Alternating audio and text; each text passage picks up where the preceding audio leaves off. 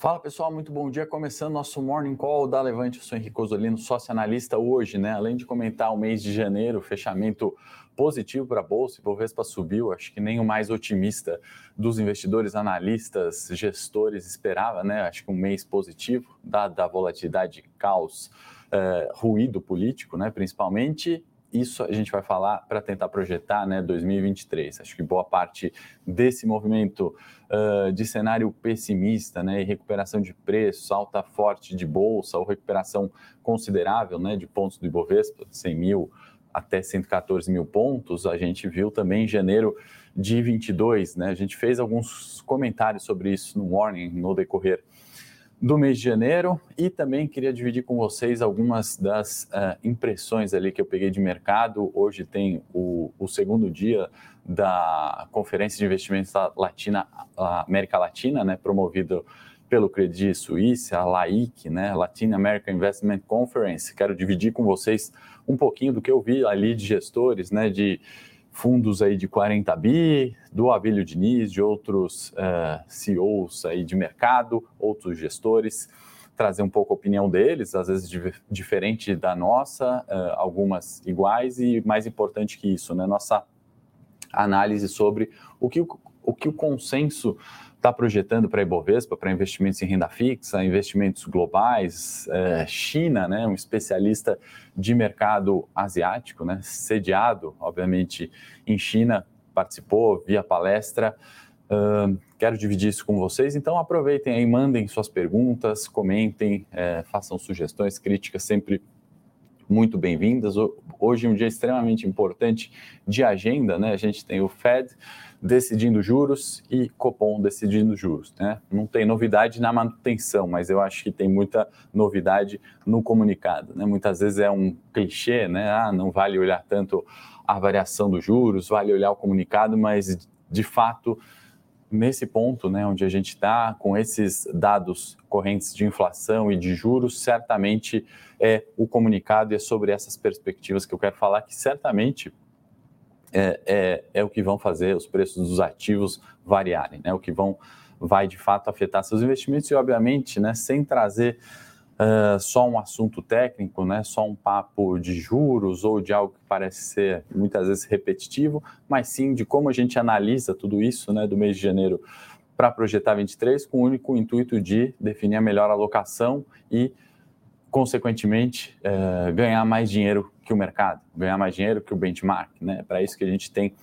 o Morning Call em base diária e para isso também que a gente tem é, pontuado né, diversas estratégias, diversas é, análises customizadas também para cada um de vocês. Né? Então é muito importante a participação de vocês, as dúvidas, né, os questionamentos, porque é dessa forma que a gente vai evoluindo né, em conjunto, é, tanto no time de análise, né, da função 1 um da Levante, né, trazer bons é, relatórios, bons resultados, boas alocações de portfólio e também do lado de vocês, né, de repente tem um investidor que está chegando hoje, primeiro dia de Morning Call, já faço convite para se inscrever na página da Levante, curtir esse Morning Call, trazer um amigo, né, de repente tem um investidor que está há um ano e ainda não está performando, ou tem um investidor que estava performando e, e já investe há um bom tempo, mas uh, não sei, de repente no mês de janeiro desse ano perdeu muito dinheiro porque se expôs a um risco errado ou não se expôs ao risco certo, né? No final das contas, dá no mesmo. Então, quero de fato provocar aí vocês para participarem, para deixarem nos comentários. Quem está vendo a gravação, deixa salvo aí nos comentários a dúvida e a gente volta assim abordando as questões, tá bom? Deixa eu dar um bom dia aqui para a galera, já vamos passar os mercados, né, no, no, no nosso rito tradicional aqui de gráficos e, e preços. Muito bom dia, Rildo, Túlio, Ana, Mandinha, Elcino, João, uh, Alexander, Ricardo, William, Paulo, Fábio, Roger. Não dá para falar nome de todos. Sérgio, olho sem dúvida na sequência no nosso morning técnico, tá bom? Uh, Hamilton, muito bom dia também tá bom? E aí, qualquer dúvida de ações específicas, né, ou é, de estratégias específicas, conte também, né, com o time todo de análise e suporte uh, que a sua estratégia, né, que seu uh, é, a sua contratação do nosso serviço comporta, tá? É imediatamente, tá? Não precisa esperar o morning, nem morning técnico. É importante reforçar, né? Às vezes algum investidor iniciante chega, né? Acho que é a única forma ali, né? Da, da, da, de tirar dúvidas, né? A partir do momento que você é assinante ao morning call, e não é. Né? Você tem todo o nosso atendimento especializado, mas eu vou entrar nos detalhes, sim, no Morning Técnico, tá bom? De cada um dos papéis e também faço convite para quem quiser participar às 9 horas, aí pede o papel, ou pede a empresa, ou vamos olhar dólar, vamos olhar juros, né, do ponto de vista de, de análise mesmo, de preço. E faço convite também, tem o meu Telegram aberto ali, Henrico Cosolino, Red Análise, é só baixar o aplicativo Telegram, você vai ter, já tem ali diversas notícias todos os dias, bem cedinho, 8 até 9 da manhã, saem todos é, descritivos ali de fundamento das empresas listadas, tá? das ações listadas. Bom, vamos lá para nosso trabalho aqui, né? Ouvi também na LAIC, né, na, na conferência ali de investimentos da América Latina, que todo gestor, né, uh, fiquei feliz em ver que vai ter mais trabalho, né? O que eu estou falando no Morning, tenho falado para os clientes, né? Acho que a gente vai ter sim mais trabalho esse ano, não só Brasil, acho que mundo, dado alterações, né, dado essa expectativa de retomada da, da, depois do, desse cenário de pandemia, de inflação subindo surpreendentemente, seja no Reino Unido em 10%, seja nos Estados Unidos, né, máximas históricas de 40 anos, seja a questão geopolítica na Europa, né, trazendo ali também mudanças significativas. Então, assim, é um ano de mais trabalho nos investimentos, de mais volatilidade, e eu acho que da forma que a gente encara, de mais retorno. Eu acho que nessa volatilidade existem diversas oportunidades, tá? Inclusive, também ouvi ali de, de, gestores ali de 40 bi em gestão sobre essas é, oportunidades e, e, acho até curioso, né, quem ainda nos dias de hoje, né, acaba só se posicionando de um lado, de uma única forma tradicional de investir, né, acreditando, né, simplificando todos os modelos, simplificando todas as é, variáveis e premissas que a gente tem que considerar para ter performance em, em, em, frases simples, né? Que muitas vezes a internet acabou impondo, né? Então, assim, tem, tem gente que eu converso e fala assim, não, eu tenho só a minha reserva de emergência ali, né? Então, simplificou tudo em um fator que é importante, reserva de emergência, mas ele não é único, né? Muitas vezes você pode perder dinheiro é, achando que está em reserva de emergência e não está, né? A gente viu um caso bastante polêmico envolvendo o Nubank, o nome de um fundo, que tinha isso, né? E, e, não era tanto assim uma reserva de emergência, né? Tinha papel da Americanas lá e a reserva de emergência foi por água, né? Enquanto os investidores começaram agora, né, pelo simples fato de desconhecer, né, e estavam no final das contas, né, pagando uma remuneração, aplicando o dinheiro de alguma forma em algo que não era uh, aquilo que eles estavam esperando, né? Pelo simples fato de desconhecer ou simplificar em uma frase, né? Então, eu acho até curioso essas tomadas de decisões eh, ainda hoje, né? Ah, eu compro boas empresas, né? O que de fato significa comprar boas empresas, né? Você até num, num, num é, é, é, num relacionamento ali, né? Você escolher um bom amigo e vai ficar com ele ali o, o, resto da vida, né? Você fez um casamento, né? Com as boas empresas. O que, que são boas empresas, né? Americanas era uma má empresa, né? Uh, ela não estava descontado, né? Enfim, uh, temos o caso da Petrobras, está descontado, é uma boa empresa, sim, mas de fato é para simplificar e colocar todo o seu dinheiro só em boas empresas, só em reserva de emergência, só em renda fixa, só em bolsa brasileira, eu acho que não é bem assim. E eu acho que tem tudo a ver com o mês de janeiro em bolsa. Vamos passar os mercados aqui, entrar na pauta para a gente não se estender tanto, né? Esperar a pergunta de vocês também, né? O tema tem que ser relevante. Eu acho que hoje estou é, bastante inspirado para esse morning call, conclusão de mês, né? De semana, abertura de semana, fechamento de semana, por mais que não seja tão relevante do ponto de vista né, de.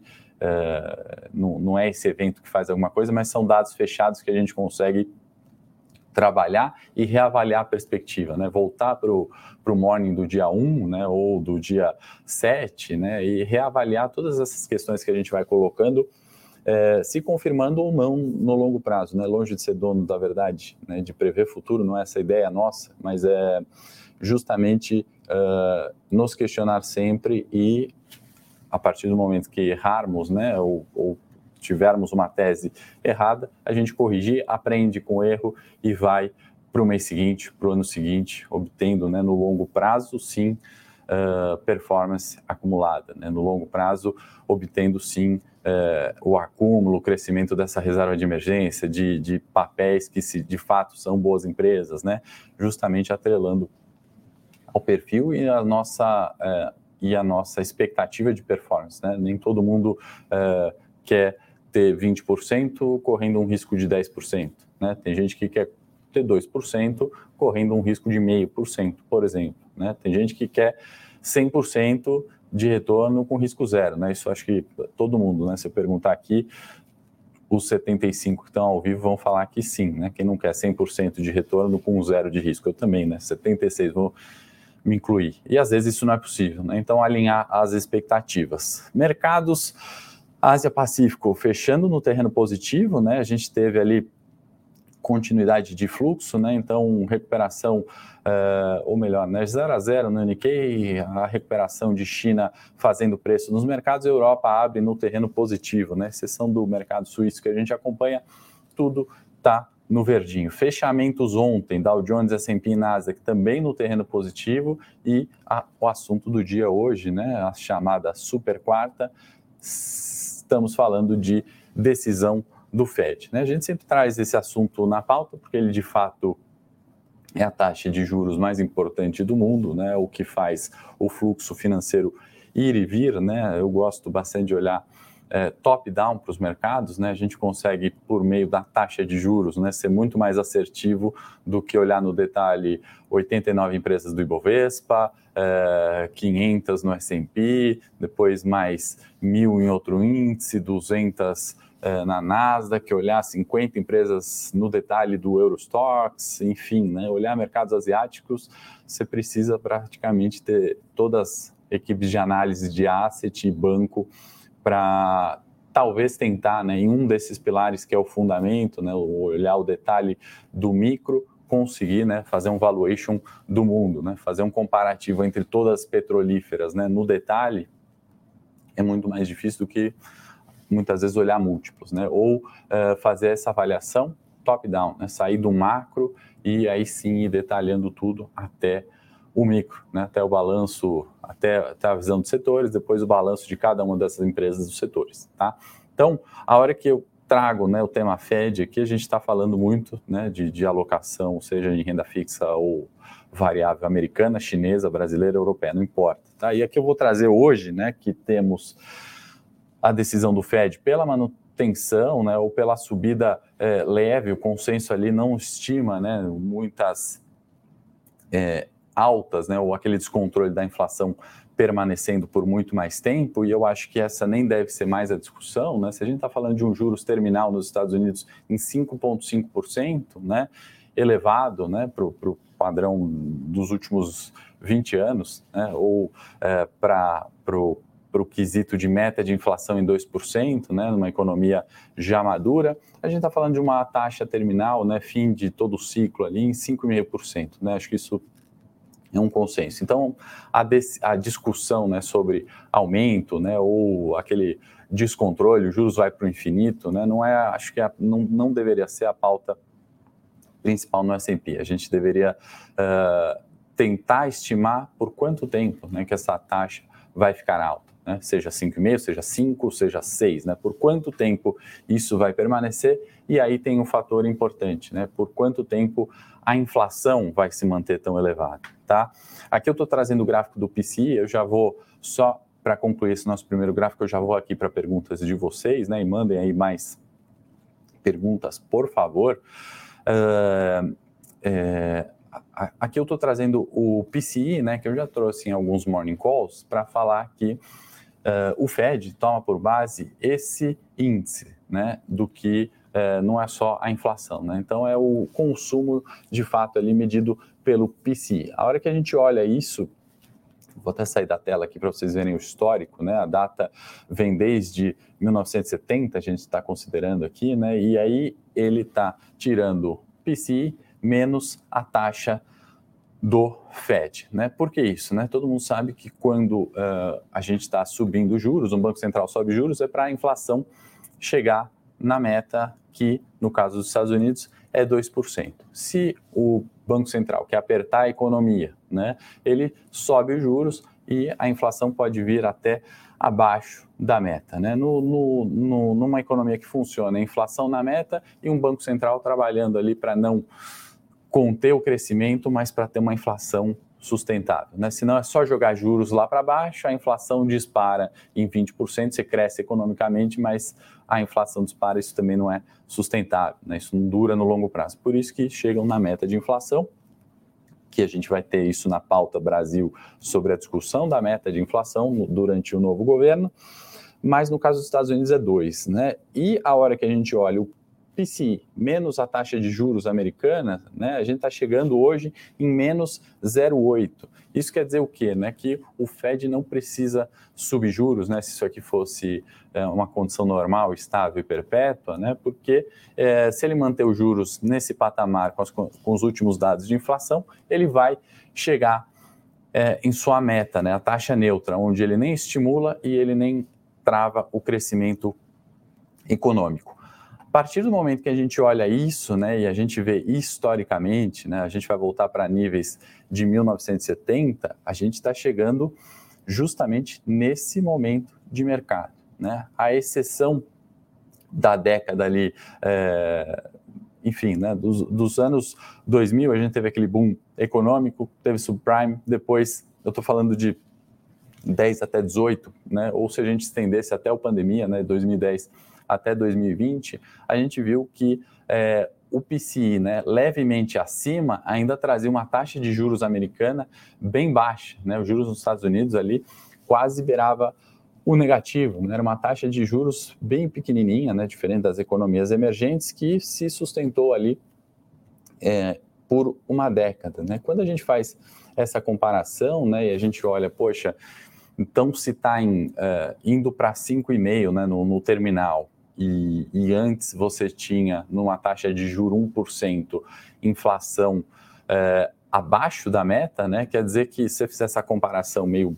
burra aqui, meio besta que eu estou fazendo, não faz sentido nenhum a gente está falando de aumento de juros mais, né? Então é isso que eu quero trazer e fazer essa provocação quando a gente está olhando é, PCI, porque a gente viu essa disparada, né, essa disfuncionalidade histórica é, da inflação, por N motivos que a gente sempre traz aqui no Morning Call, geopolítica, é, resquícios de, de, pandemia, cadeias globais, é, fechamento de China, é, enfim, né, uma série de outros fatores que eu não vou entrar tanto no mérito aqui, hoje, né, já bastante discutidos, que trouxe essa disfuncionalidade histórica e levou num patamar pior, né, do que a gente olhando esse, esse gráfico histórico, do que era em 75, né? O que, que eu quero é, voltar na história, né? Porque é a hora que a gente olha, né? Essas simplificações que eu estava falando aqui, né? Do investir na reserva de emergência, do ah, vou comprar boas empresas, né?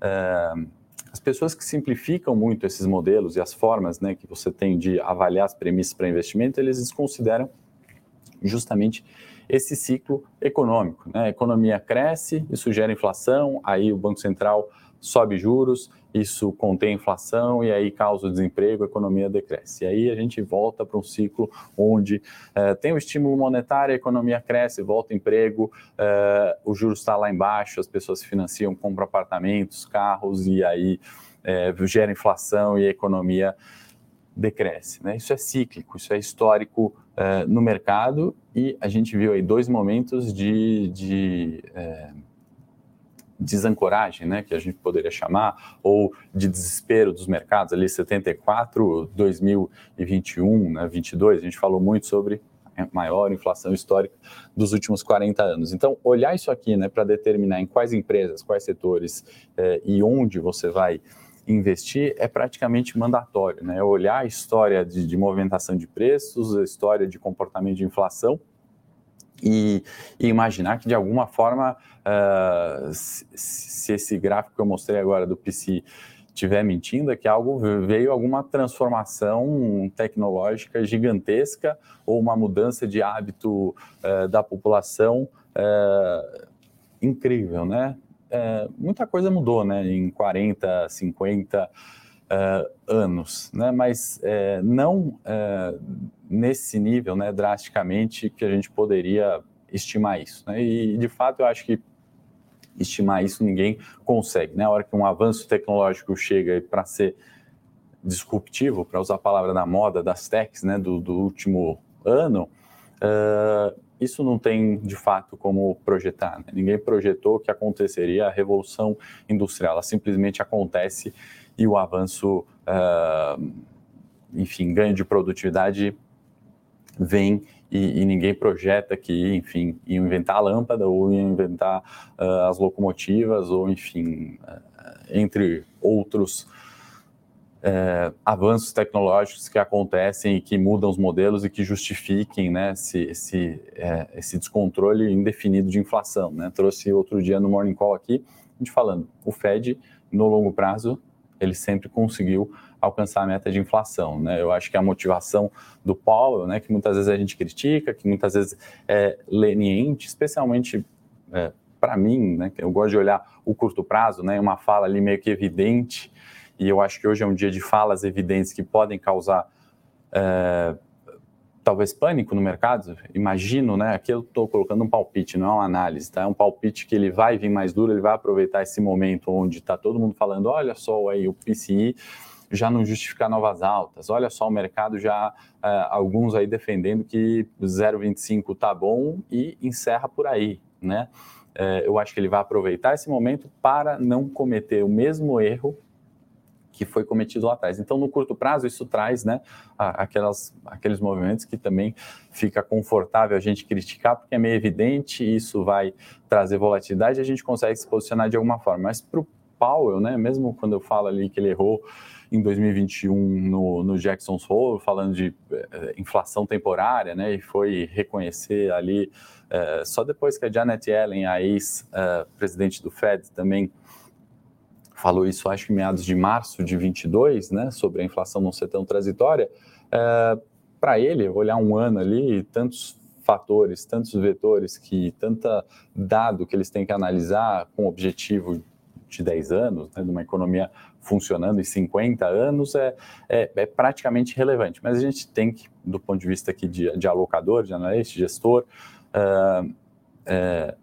tentar nos aproveitar disso, proteger nosso patrimônio e tentar crescer, né? E quando ele faz essas atitudes, né, e a gente eu estimando aqui, palpitando que ele vem com um discurso mais duro, é simplesmente pelo fato de não cometer os mesmos erros que aconteceram aqui em 70, né, onde é, o Banco Central começou é, a, a, alcançar sua meta de inflação mas aí, né, depois de um tempinho, é que estamos falando de 1974 e dessa inflação aqui é, comparável a, ao que tivemos em, em 22, né, o que temos hoje ainda. Né? Então, aquele erro na sinalização, né, ou na rápida, é, no rápido corte de juros, né, que foi a comparação que eu falei aqui, simplista ou meio burra, como eu coloquei, é, é, é que trouxe um erro né, e uma perda de tempo. Né? Então, você teve um período maior aqui de, de, de, recessão, de desemprego,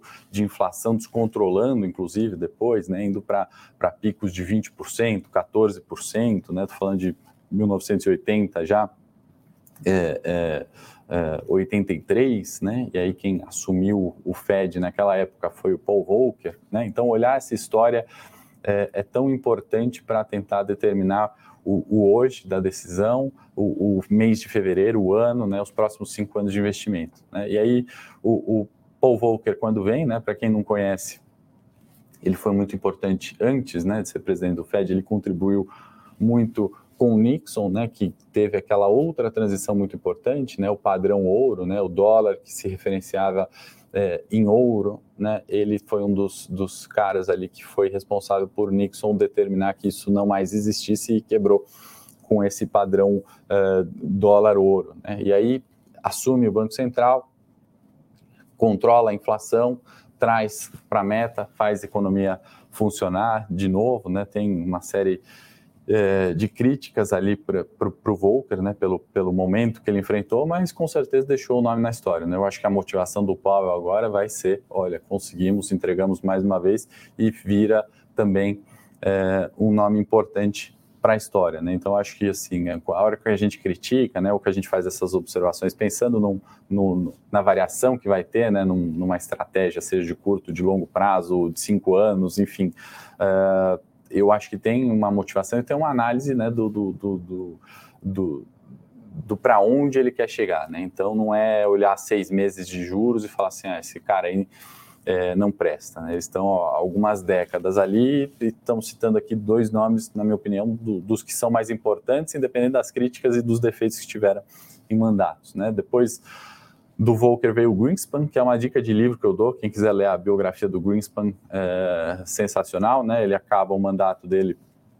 culminando na crise de 2008 do subprime, e aí vem Janet Yellen, injeção de liquidez, né, o primeiro quantitative easing, essa giga, é, é, dinheiro de helicóptero, né, como a gente fala no mercado, distribuiu, injetou dinheiro ali nos balanços das empresas para não terem a quebra, né, do como foi Lehman Brothers, Fannie Mae em 2008, a crise subprime que ficou marcada e Powell em 20 por causa de pandemia, né, nunca teve tanto dólar impresso, né, então esperar que depois de todo esse movimento de, de uma década, né, não viesse é, é, inflação seria inocente, né, e esperar que isso também não volte para uma meta, né, que essa normalização não aconteça, eu acho que é um erro, né? Eu acho que falta às vezes humildade, né, de economistas, analistas, né, em, em reconhecer que os modelos erram, né? Então, se olhar o longo prazo, simplesmente, poxa, vou comprar a bolsa aqui, 2019 está barato, pandemia, depois é, recessão, depois dúvida de China, né? E aquele negócio, né, que ah, é, é engraçado, né? Porque a gente tem preço-alvo de ação, né? Mas esse, esse negócio ali no, no curto prazo, esse modelo, é, é ele é totalmente anulado, né? Nenhum modelo é, econométrico funciona hoje em dia pelo simples fato de que sempre que teve inflação foi considerada como um choque e isso é, se anula no longo prazo, né? Só que nesses turbilhões, né, eu não estava em 74 aqui para saber, né, mas eu imagino que é, deve ter sido um sentimento parecido do que a gente está vivendo agora nos dias atuais, é aquele negócio, poxa, essa inflação não vai parar de subir, né, esse juro não vai parar de subir, né? Puta, que desespero. E isso vai estopando pessoas pelo caminho, isso vai tirando gente do mercado, tô falando de gestores, né, de fundos grandes, vão perdendo, né? É, capital, vão performando de forma ruim porque se desesperam, né? Porque quem se lembra, né, nos mornings de 22, né, quando a gente não, não acreditava tanto que o Campos Neto estava falando que o, o, fim do ciclo seria em 12,75, né? Por quantas reuniões antes do mercado precificar 12,75, a gente trouxe essa decisão aqui, essa análise do time todo, né, nosso, de análise. E eu comentei aqui nos mornings, olha, não me parece ser taxa terminal em 12,75, né?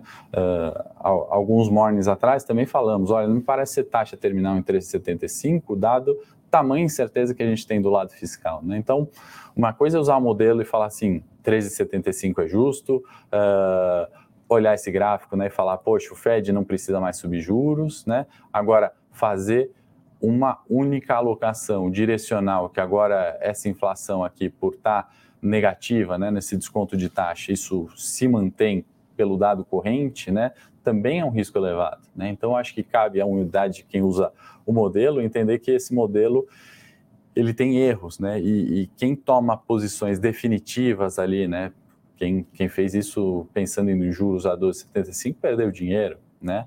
Uh, talvez quem está se posicionando pensando que terminal aqui na Selic é 13,75, talvez possa perder dinheiro porque no turbilhão ninguém sabe ao certo, uma vez que o modelo não funciona, a incerteza é tão grande, tem tantas variações, ninguém sabe até onde né, acaba é, a alta ou até onde vai a queda. E nesses pontos de inflexão que eu acho que é onde está o principal vetor para a gente ganhar dinheiro. Né? Aqui foi um papo um pouquinho é, talvez mais técnico, principalmente para quem está chegando agora, mas em resumo é ter a humildade e a análise de que não importa se o modelo está falando que 13,75 é topo, né? importa o que, que você está se posicionando e, e quão rápido você consegue virar. Né? A vantagem da pessoa física e a noção que ela tem que ter é que ela tem uma lancha, né? A lancha você vira muito mais rápido. Um fundo, né, ou um long bias, né, o buy and hold, ou um fundo de renda fixa, um hedge fund, ele é muito é, maior muitas vezes, né? Falando aí, estou citando os gestores de é, é, de 40 bi, né? Como é que você move de forma rápida nisso, né? Você tem que ter muito mais análise, muito mais convicção para é, ter o seu posicionamento. Você não consegue fazer essa transição rápida. Né? Por isso que alguns quebram, né? É, e a pessoa física tem essa vantagem, desde que saiba operar isso, tá? Estendi um pouquinho, falei que ia responder as perguntas, vou para as perguntas aqui. Vou pedir para a produção colocar o nosso presente de hoje aí para vocês, que é uh, o nosso nossa agenda de dividendos, né? Então descubra aí quais empresas vão pagar dividendos em fevereiro, para quem tem carteiras ou estratégias pensando ali no longo prazo, em boas empresas, que é uma estratégia uh, interessante, tá? Não me entenda errado, ela é uma estratégia interessante, ela compõe todas as outras estratégias juntos, tá? Então vale baixar aí nosso relatório gratuito para vocês no mês de fevereiro atualizado, que empresas vão pagar dividendos, tá bom? E vou reforçar para quem quiser se inscrever é, no canal da Levante, curtir esse morning, caminhar. Aliás, quem deixar nos comentários salvos, vamos sortear hoje esse livro aqui, ó, Lógica do Cisne Negro. Estamos falando de riscos de cauda de uma maneira fácil, né? Na, o Taleb ele comenta sobre o é, é, ele comenta sobre da primeira aparição do cisne negro né, na Austrália, como aquilo chocou os mercados, né? Os, cisne, os mercados não, as pessoas, né? Os cisnes até então eram brancos e aconteceu esse evento, né? E ele fala ali de um cisne negro, sem dar spoiler do livro, mas é um tema extremamente importante. Eventos de grande impacto de é, difícil previsibilidade e depois que ele acontece, né, todo mundo tenta normalizar. Né? Então, um pouquinho do que a gente está vendo aqui no gráfico, né, se a inflação ali em 74 é um cisne negro, é, a de hoje também poderia ser, né, como que a gente é, não cai só nessa é, falsa previsibilidade, né? Ninguém é, esperava essa virada do Fed, né? nem, pró nem propriamente o Powell. Sim, 21 ele falou que a inflação era transitória. Então, contribui muito para é, a jornada de investidor. O sortear hoje não é dos comentários aqui no ao vivo, é da gravação. Tá? Então, quem comentou ao vivo, deixa um comentário na gravação. O João está falando, teve gente que perdeu grana nos últimos meses com Bradesco e Itaú. Isso mostra que nem as melhores empresas são reserva de emergência. Eu acho que o João está perfeito no comentário, né? Uh, e isso não quer dizer que não, não são boas empresas para investir no longo prazo, né? Não são boas empresas para uma estratégia de dividendos, né? Uh, isso não quer dizer que a, as quedas não geraram diversas oportunidades nos últimos dois anos, né? Para quem gosta de análise técnica, João, o Itaú está numa tendência de alta desde o pós-pandemia, com uma volatilidade gigantesca. Então, às vezes, você comprar Itaú ali depois do pandemia, hoje está ganhando um pouquinho, mas se entendeu esse conceito de tendência, essa movimentação de mercado que são cíclicas, né, que, poxa, numa euforia o mercado dispara, num pânico o mercado despenca, né, você consegue certamente, é, diversificando, alocando de uma forma interessante, ter mais performance de longo prazo. Né? Então, acho que é um excelente comentário. Bom dia, Thelma. O William falando, estou aportando em small caps, bu buscando rentabilidade a curto prazo. A americana deixou um ar de desconfiança nesses papéis. Com certeza, né, William? O reflexo ali do, americano, da, do evento Americanas no setor de varejo, né, foi muito intenso. Né? E aí, onde é que está o ruído? Onde é que está o fato? Né? Outra busca nossa aqui e, e, se falou muito sobre isso na LAIC ontem, né, a, a conferência de, de, investimentos da América Latina que o Credit Suisse está tá promovendo. Né. É, Magazine Luiza subiu, hum, se eu não falar besteira aqui, mais de 60%. Né, eu vi aqui do, do Morning, né, esses, esses é, eventos assim de grande variação, é, sempre chamam a atenção, né? Então, assim, Magazine Luiza disparou, né? Depois de ter caído forte com o evento é, Americanas, né? Quer dizer que o, o, o é, que está tranquilo, né? O varejo tá, vai, vai viver esse, esse ano de 60%? Ninguém sabe ainda, né? Mas estimar o que, que é ruído, o que, que é fato, né? De repente, poxa, numa alta de 60% no mês de, de Magazine Luiza, mais que isso, uh, você pode pegar uma fatiazinha, né? Estou falando isso não é para contar vantagem, né? Para ter gerenciamento de risco, mas é que para é, entender um pouquinho, diversificar um pouquinho, né?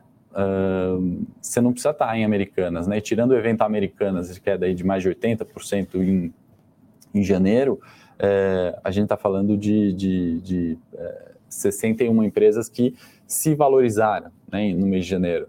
Das 28 empresas que caíram no mês de, de janeiro, é, é, estamos falando de sete empresas, incluindo americanas, que caíram é, entre 6 e, e entre 7 e 11%, né? Apenas seis empresas caíram entre 7 e 11%. Para renda variável, né, isso é realmente um valor muito pequeno de queda para um mês, né? Uma volatilidade ok e, e, e, e, com um simples quesito da diversificação, né? Você teve 61 empresas que variaram, né? De zero até 65%. Né? Então, com, com o simples quesito diversificação, o evento Americanas, ele, para uh, composição de portfólio, ele deveria ser neutro. Né? Se alguém perdeu 90% com americanos, 80%, é porque está alocado só em americanas. Né? Se perdeu 10%, sei lá, do, do capital investido, porque tá, tinha americanas no, no, no setor, no,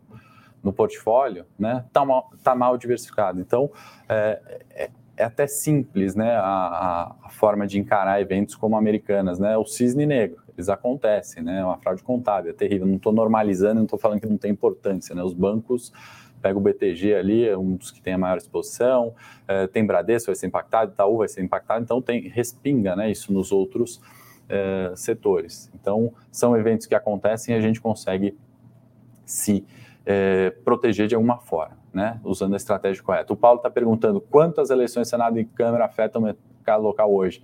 Afetam é, bastante, por um lado, e é mais um fato de ruído. Né? Aqui eu quero trazer já na pauta, né? As perguntas são excelentes, estão coincidindo com a pauta Brasil, tá, pessoal? E a gente está falando uh, de, de, uh, de, um cenário onde uh, tudo isso que a gente vê né, do cenário local é muito ruído, né? Fato ainda não tem, né?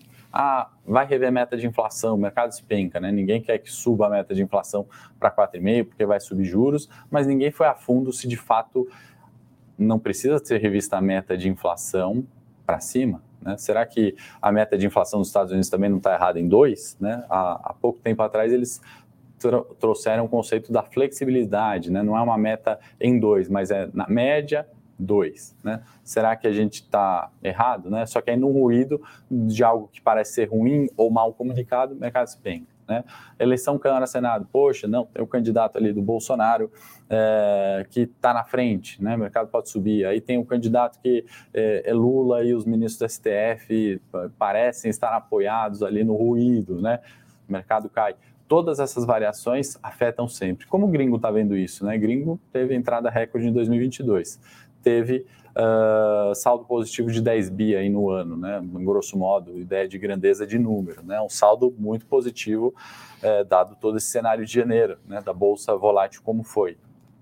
Então, é, o quanto é ruído, quanto é fato, Paulo, é, é onde pode acabar gerando alguma oportunidade para a gente, tá? Sempre vai ter. Na semana que vem vai ter um outro ruído ou amanhã vai ter um outro ruído. Né? Os ruídos eles estão acontecendo e cabe a gente, né? O que, que a gente vai fazer com essa, essa, volatilidade? Muitas vezes elas dão oportunidades de entrada, né? Os 100 mil pontos acabaram sendo oportunidade em janeiro, novamente, como foi em janeiro 22. Estou minimizando, estou falando que estamos tranquilo do lado político, pelo contrário, né? É, tem, tem formas ali terríveis da comunicação, né? Tanto que ah, ontem, né, para trazer mais um, um, um, um dado importante para vocês do que foi discutido lá, né? O secretário de Economia né, da, do Ministério da Fazenda, Guilherme Melo, estava lá falou assim: olha, não está em pauta a revisão de meta de inflação. Né? Eu, falo, eu penso assim, né, mas será que só eu sou idiota? Né? Até virei para um, um gestor que estava do meu lado e assim: mas, mas como não está em pauta? Assim, não, não saiu num valor, né? não teve esse discurso da, daquela pessoa, o presidente não falou isso, não falou que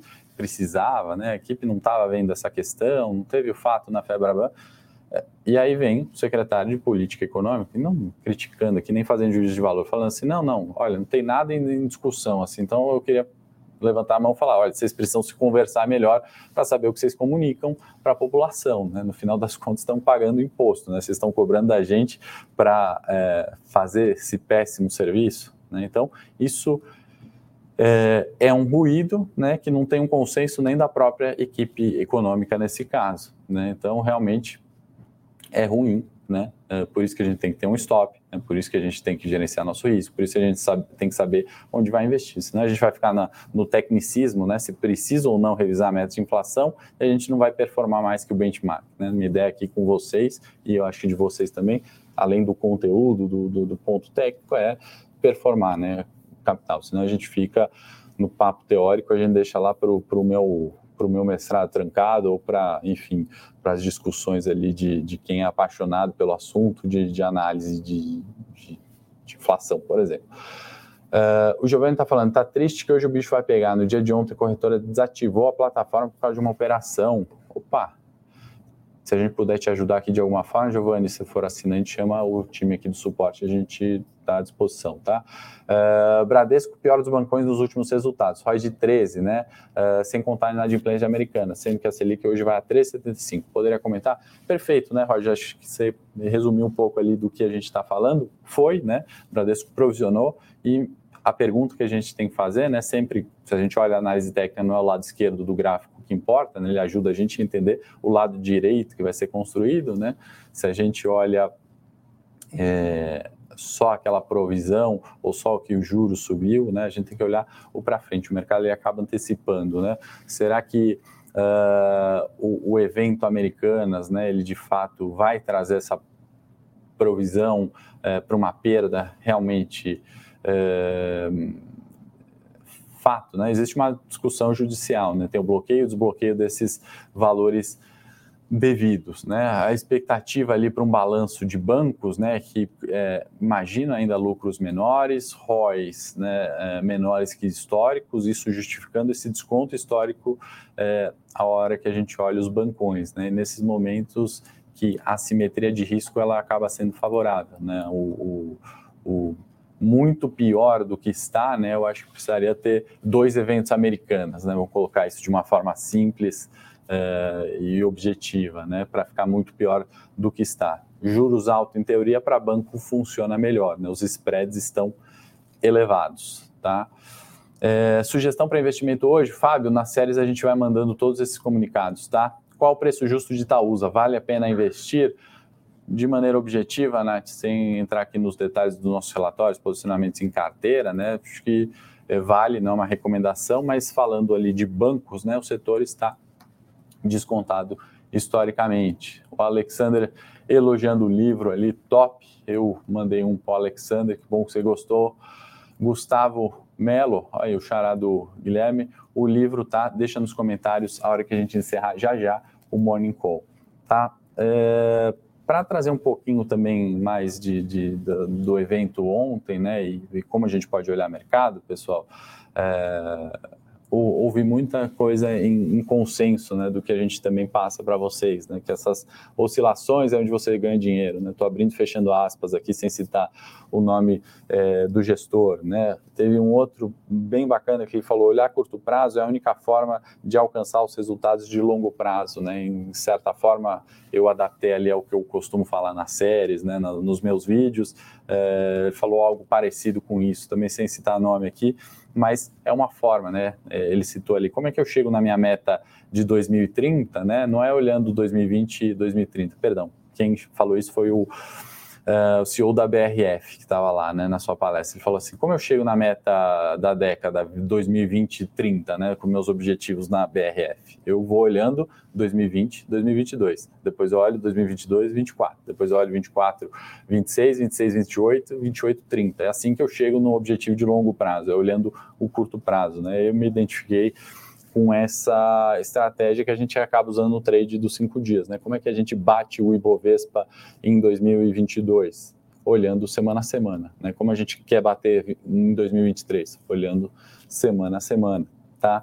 Uh, é, bom, esses gestores, né, que eu estou falando aí de, de, de 40 bi, os dois somados isso, né, só para colocar em números aqui, são dá para tirar umas 35 empresas do Ibovespa, as 35 maiores, né? É, e, e para baixo disso, estamos falando de empresas menores de 40 bi, né? Então, para a gente ter referência, eu gosto sempre de trazer outras referências, né? Eu sempre falo da, da onde está indo esse fluxo de capital estamos falando aí de, de, de, duas pessoas gerindo mais que uma Natura de 20 bi, né? mais do que a BRF mesmo de 8 bi, uh, mais que uma Azul de 4 bi. Né? Então estava eh, com essa perspectiva que, no geral, né, no, no para Brasil, foi otimista. Tá? Assim, foram uh, comentários até mais otimistas do que eu esperava. Né? Inclusive, o mais otimista deles foi o Abílio Diniz ali, que eu até discordo, e olha que eu sou um otimista nato, né? Eu acho que ninguém constrói grandes coisas sendo pessimista, né? Imaginando que tudo vai dar errado, né? Então, por isso que eu sou um otimista, uh, nem com cautela, mas checo, obviamente, os fatos. A Billy Diniz extremamente otimista, né? É, com o Brasil. Então, pauta Brasil, acho que está um pouco desse ruído é, revisão de meta, mas não no fato. Né? Uh, Ibovespa subiu 3,75 no mês de janeiro, os mercados recuperaram uh, de forma é, bastante interessante, né? 30% do Ibovespa é, apenas caindo, né? E aí uma queda de 1 a 4% é, por cento ali, né? Relativamente tranquila, tirando né, as maiores quedas americanas e esses ativos caíram mais do que 7%. E o gringo eu acho que acaba olhando né, mais o macro né? Meio que como a gente olha a China, né? Poxa, a China reabriu, vem um fluxo ali. A gente está olhando o que o Xi Jinping fez é, de ruim ou de terrível lá, trancando o chinês, né? Ou a gente não sentiu de fato aquela. É, ninguém não mostrou no Jornal Nacional, né? O chinês sendo espancado ali porque impedido de, de trabalhar. Né? Ninguém está falando da Apple saindo, né? Você não olha tanto o detalhe, mas você olha ali é, o macro e a relação de risco-retorno, né? Então, um pouquinho dessa forma uh, que está tendo disputa no Congresso e a gente está vendo que um dólar caindo frente ao real, a gente está vendo uh, os juros, né, futuro arrefecendo apesar de toda essa incerteza. Então meu ponto aqui, né, é olhar a tendência, olhar esse fluxo e fazer a alocação, tá, pessoal? E aí vem, vamos entrar mais no detalhe agora no Morning Técnico. É, mandem os papéis lá. Muito obrigado pelas perguntas. É, é, e deixem aí nos comentários para vocês ganharem o livro. Vou sortear é, quinta-feira, mas já deixa nos comentários. Se você viu a gravação curta, compartilha, é, encaminha para um amigo. Não tem limite de comentário, pode comentar 12 vezes, sua chance de ganhar o livro vai aumentar.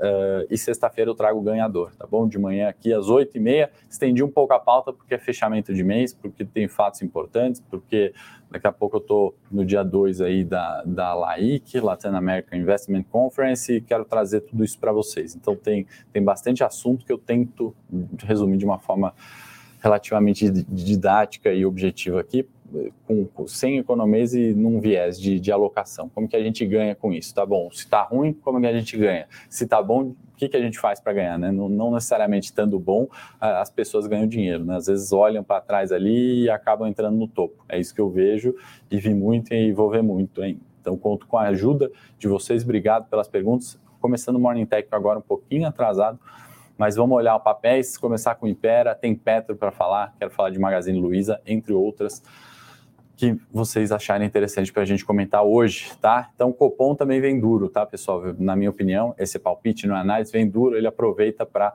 jogar no fiscal ali, é, tudo bem, não subimos juros, esse é o consenso, mas olha ó, ó, ó o risco que a gente está assumindo, olha o CDS subindo, tá? Então, Vamos olhar para isso. Forte abraço. Começando o Morning Tech agora, 10 segundos.